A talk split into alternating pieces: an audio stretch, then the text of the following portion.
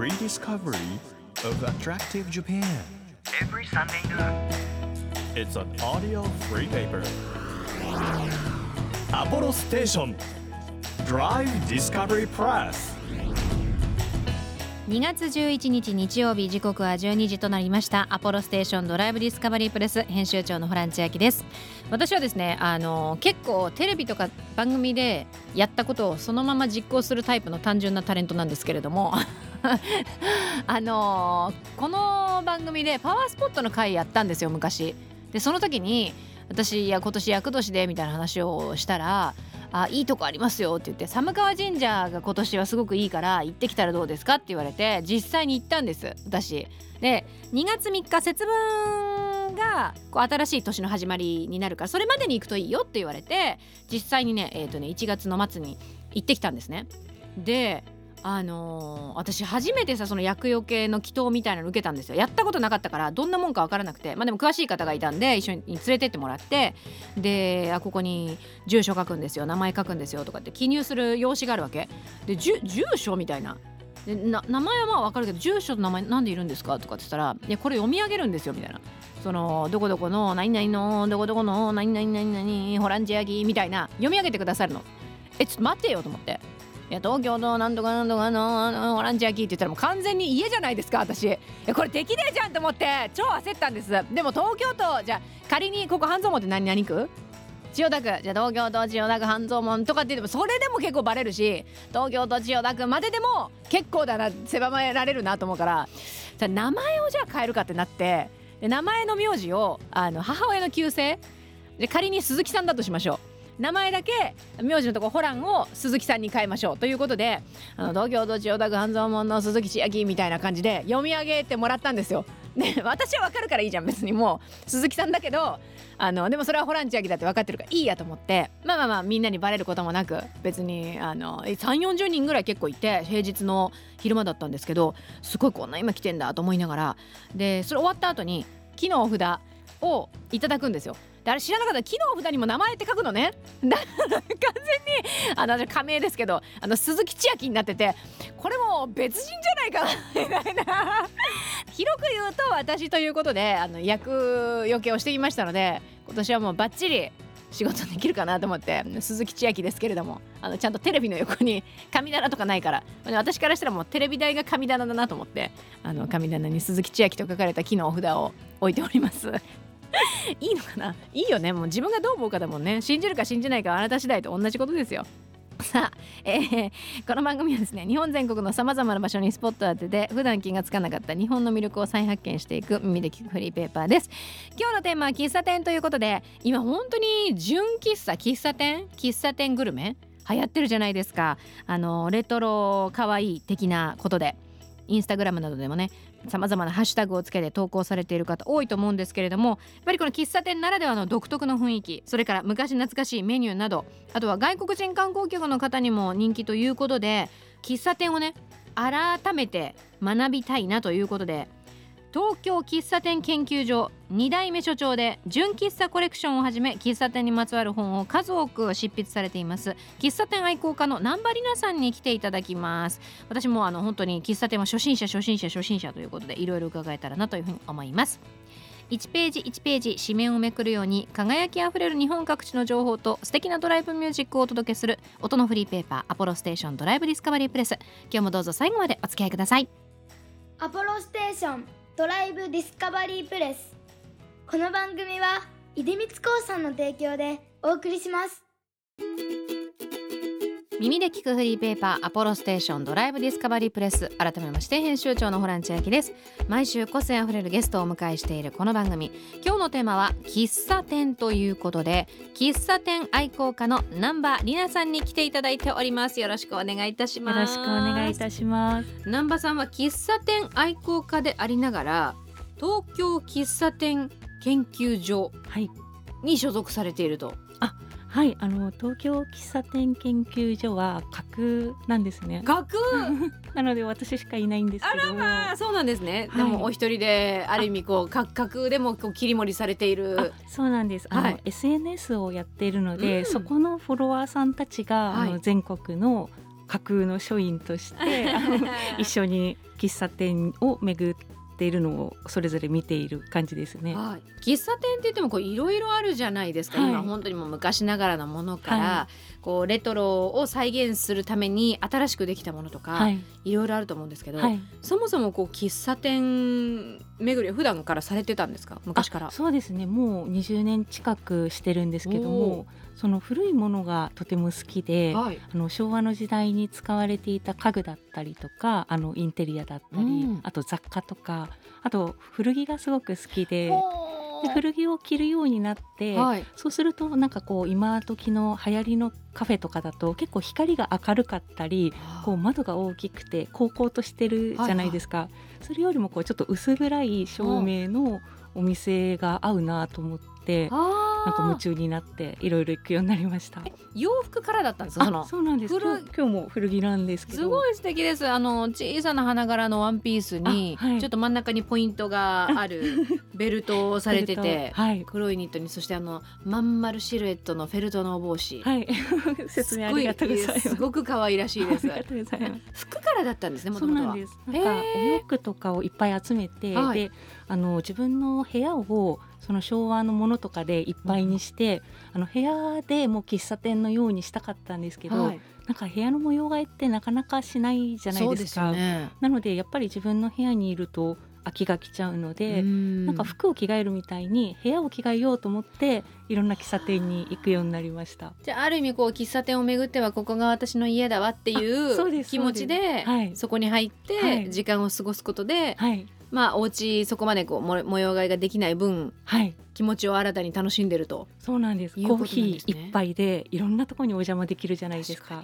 そういう楽しみを見つけてしまったので、はい未だにもう冷めないでずっと夢中ですね。あーまあもちろんねお洋服もお詳しいと思うんですけれども、今日ははい。喫茶店ということで、はいい、ろいろお話伺えるというふうに、えー聞いているんですけれども、はい2008年から南波さんは純喫茶コレクションという活動をされているそうなんですがあ。これというのはどういう活動なんですか？あの最初はブログを始めたんですね。はい、でその頃は本当にこう自分の誰かに見せたいとかではなくて自分が何軒か行ってたまった時に、あなんか書いておかないと忘れちゃうし、うん。後から見返した時に自分がそこでどう思ったとかそういうことを綴っておこうかなと思って日記のような感じでブログを始めたんですよ。記録用だ自分の本当にその通りで、で本当その頃は一番最初は誰も見てなくてでもそれがもう誰のためとかじゃなかったので楽しくて楽しくてで100件ぐらいを超えたあたりから見てくれる人とかもいてでその当時はあんまり純喫茶に対しあのついて発信してる人も全然いなかったので、はいはいなんかそれを出版社の方が見つけてくれて書籍にしませんかというお話がこの活動のきっかけなんですね。そうなんですね、はい今ではねなんか純喫茶を探して巡ってなんか昭和レトロを楽しもうみたいなはい企画とかって、いっぱいありますよね。ありますよね、はいじゃあもう本当に先駆者だ ありがとうございます。細々と好きでやってます。いや本当好きじゃなきゃ続けられないですよね。今私の手元にはですね、えー、南波里奈さんがお書きになりました「純喫茶と甘いもの」という本がありましてこちらは、えー、成文堂新興社さんから出ているものなんですがもう可愛いこのクリームソーダだけではなくていろんなこのバニラアイスのフロートっていうんですかこれ、はい、あクリームソーダですね。あ全部クリームソーダ、はい、ソーダの味が全部違うんです。あ全部ソーダなんだ。一般的なの緑色はいのメロンじゃないですか。でも今本当にいろんな色があって、はい、超あのいちごだったりブルーハワイだったりレモンとかオレンジとか、うん、もういろんな色で皆さん自分のこう推している方がいる人はそのメンバーカラーとかで選ぶ楽しみもあるみたいです。なるほどね今目の前にこうあのなんていうんですか表紙に書かれてるのは緑ピンク黄色ブルーそれからあのオレンジなんですけど、はいアイドルの方とか。はい、お好きな方は。なあ これはいいですね。すごい可愛らしい。いやーすごい。いろんな、えー各地のですね甘いものと純喫茶実際に南波さんが行かれたところはい、全部取材させていただきましたが。載ってるんですけれどもなんかちょっとおすすめ聞いてもいいですか？あこ甘いものの順というかあ、そうです。プリンパフェとかプリンとかケーキ、パフェ、クリームソーダ、ケーキなどですね。ホランさん何がお好きですか？いやもう迷っちゃうな これ迷っちゃうちょっと待ってくださいねどうしようかなフルーツサンドトーストも美味しいよね。サンドはいいですね。いいよね。とか言いつつでもホットケーキに行っちゃおうかな。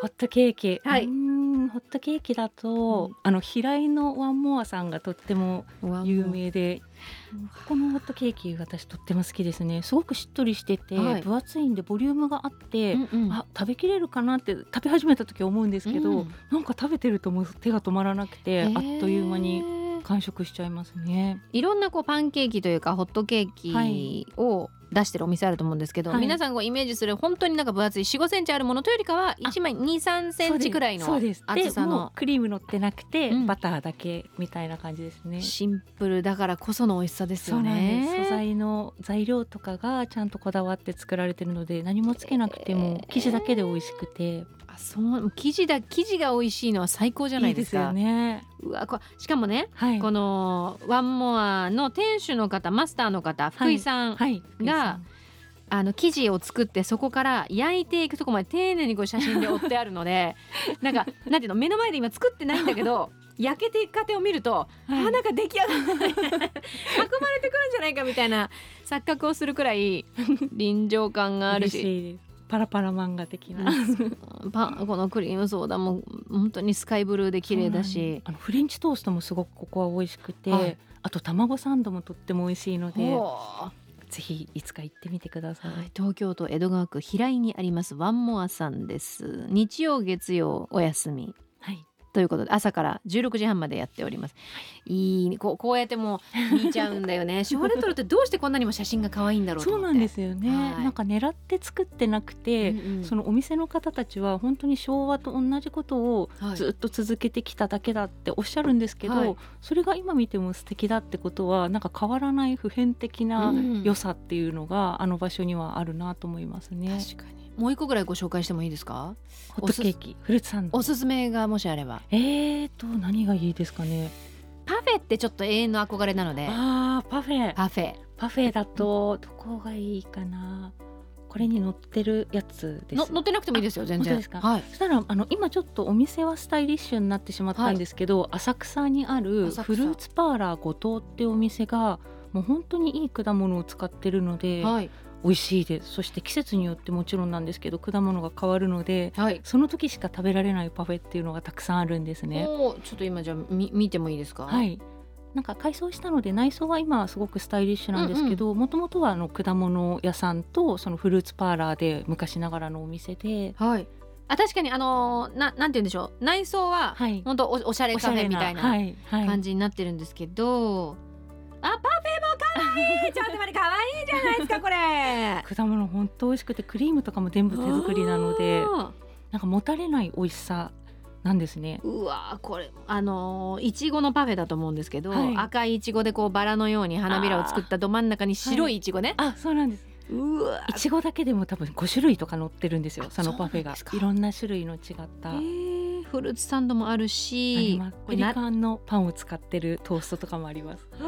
有名な ふわふわそうのですそうです。かの有名なじゃないですか、は並んでます？あのー土日はすごく並ぶみたいですね。ねまあ、あのお店の前であのウェイティングボードを書いて、お店を離れても大丈夫なのであのその間に浅草観光して戻ってくるとか有効的な時間の使い方ができます。えー、これあ南波さんが、はい。まあ今回は喫茶店ですけど、ええええ行きます、はい、そのお店をこう知るためにというか、はい、どういうふうにお店を分析していくのかというか何を頼むことによって、はい、お店の売りであったり、はい。歴史をこう感じようとされるのか。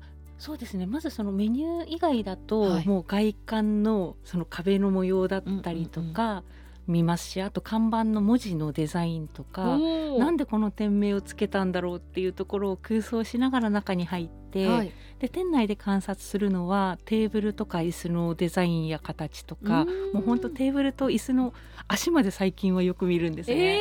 えなんか足って皆さんそんなじっくり観察されないじゃないですか、はい。でもよく見るとすごく足のところにこう木の彫りが入ってたりとか、もう職人さんのその当時の技を詰め込まれたものとかを見ることができるので、あなんかそのお店の方がそのお店にかけた情熱みたいなのをそういう見えないところからこそ感じるというかそういうのがすごく好きなので、はい。あとはもうその食器コーヒーカップ一つにしても真っ白の何にもロゴが入ってないものでも、はいあの100万円するカップでもコーヒーの味は変わらないじゃないですか。うん。でもお客さんがどっちが楽しいかなって言ったらやっぱりちょっと工夫が凝らしてあった方が楽しいので、はい。お店の方たちが値段は変わらないのにそういうところにこう豪華に贅沢にはい。税を尽くす感じうんうんうのん。振る舞いもてなしみたいなことがあったりして、なんかそういう値段とかをもう度外視のお客さん来た人を楽しませよう喜んでほしいっていう気持ちがどこに現れてるかとかをすごく見ますね。お店の方もすごく喜ばれるんじゃないですか。そんなこところまで見てくれたのっていう。変変変なこと言うなとか言われます。まさかねこう例えば聞いてくださる方が、もちろんこうコーヒーを楽しんでくださったり、あの甘いものを楽しんでくださったりっていうところは予想してるけど、えそんない 椅子の足まで見てくれたの？とか模様まで見てくれたの？って、えうん。しかもマスターってちょっと照れ屋な方多いじゃないですか。そうですね。ね。なんかそこから心を開いてくれて次行った時はなんかもう知りえなかったことを話してくださったりうん昔はこうだったんだよとかこの街の向こうにはこういうのがあってねとかその喫茶店に行くことでその街を知れたりもするので旅先とかだともうまさに一番最初に行くとその旅が楽しくなりますね。あーおしゃべりもお好きなんですか？そのマスターあ好きです。なんかもう半分こういう書籍を書いたりするので、はい癖みたいにはなってるんですけど、うん。やっぱりただ行って飲んで食べてだけでも十分楽しいんですけどやっぱりそのお店をどうやって作ったのかとかどういう思いでここがあるのかなとかを聞くと、なんかちょっとこう内側に入り込むじゃないですけど、うん。なんか一歩先の楽しみをなんかできる気がして、えー割と話しかけちゃいます。そう嬉しいもう絶対喜んでますよ。ねえなかなか行けないお店もあるわけじゃないですか。あります。そのお家から遠いとかで。そうすると行っていっぱい頼みたいけど、はいでもお腹も限界はあるじゃないですか。あーどどうやってこう厳選するんですか？えもう無理やり食べますあのもちろん美味しく食べれるはい範囲で、はいはい。なんかこれは本当すごい前なんですけど大阪の天神橋筋商店街っていうところが1丁目から6丁目まですごい長い商店街なんですね。でそこが本当喫茶店の宝庫で、うんうん、5メートル歩くと次の喫茶店があるんですよ。えでー、激戦区。そうなんですで6時間ぐらいしか時間が猶予がなかったんですけど次の用事まで、うんなんか行けるだけ行ってみようと思ったら、大変じゃないですか？13件行きました。でもあの無理やり詰め込むとかではなくもともとそんなに喫茶店に長いしなくて、はい例えば飲み物一杯飲むとかだとだいたい3 4 0分で出ちゃうんですよ。そこに溶け込んでそのお店にあるものをいろいろこう目で満喫したら気が満足してはい出るっていうことが多いので、なんかそこで誰かと喋ったりとか本読んだりとかそんなにしなくて一人でただ座ってじっとしてぼーっとしてることが多くて。なのでその時はあ今コーヒー飲んだ。あまた喫茶店ある。じゃあレモンスカッシュ飲もうあじゃあ次プリン食べようかなと。かあお腹空いたかナポリタン食べちゃおうかなとかやってたらなるほど。一軒です。いろいろ食べるんじゃなくてあそうです。そのはしごしていく中で、はい。その喫茶店のコースみたいなものをじ 自分で 編み出して。そうなんです。はあ。そうなんです。でそう。13軒はい13軒行ってすごい楽しかったんですけど、はいその商店街まだまだあるのでまだ行ききれてないんでそうなんだ楽しいですすね。楽しいです。その喫茶店がたくさん集まってて暑いみたいな場所もあるわけですね。大阪はやっぱりすごく多いですね。うん。あと名古屋もやっぱりこうモーニングとかの文化あるので、あの普通に皆さんが日常使いされている喫茶店がとっても多くてでも名古屋とかもやっぱりこうエリアが広いので、はい。あの旅行者としてはレンタカーとかないとうん行ききれないなっていう感じではありましたね。そっかそっか。えでもこうやってお話を伺ってるとはい本当に日本全国、はい、たくさん熱い喫茶店がはい、ありそうだなっていう気がしてきましたので、たくさんあります。ぜひ来週もはいちょっと具体的にここのこのお店おすすめだよみたいなのがはい、伺えたりします、ぜひぜひよろしくお願いありします。がとうございます。ということで来週も引き続き南波さんにさまざまな喫茶店の魅力を教えていただきます。今日はありがとうございありました。がとうございました。Apollo Station Drive Discovery Press 地域社会を支えるライフパートナーアポロステーションのスタッフがお客様に送るメッセージリレー北海道帯広市の宮本商産株式会社宮本ウエスト203サービスステーション伊藤忠彦です現在アポロステーションはそれぞれの町の様々なニーズにお応えするスマートよろずやを目指しています。境通りと新緑通りの交差点にある当店では、ストーブやボイラー、ホームタンクなどの販売を行っています。また、お客様のご自宅まで伺って、できる範囲で石油機器の修理や点検もしていますので、ぜひ何でもご相談ください。今後はお客様の待ち時間が快適になるように、店内でコーヒーを販売することも検討しています。アポロステーション宮本ウエスト203サービスステーション、ご来店お待ちしています。あなたの移動を支えるステーションアポロステーション東京 FM からホラン千秋がお届けしてきましたアポロステーションドライブディスカバリープレス。今日は喫茶店の世界ということで喫茶店愛好家の南波里奈さんをお迎えしました。さあこの番組ではメッセージや写真を募集しておりますよ。皆さんのおすすめのお出かけスポットぜひ教えてください。情報を送ってくださった方の中から毎月3名様に番組セレクトのとっておきプレゼントを差し上げています。今月は日本全国の美味しいご飯のお供セットということで欲しいという方はメッセージを添えて番組ホームページからご応募ください。日本全国さまざまな場所にスポットを当てて日本の魅力を再発見していく耳で聞くフリーペーパーアポロステーションドライブディスカバリープレス。お相手は編集長のホラン千秋でした。バイバーイ。アポロステーションドライブディスカバリープレス。この番組は出光興産の提供でお送りしました。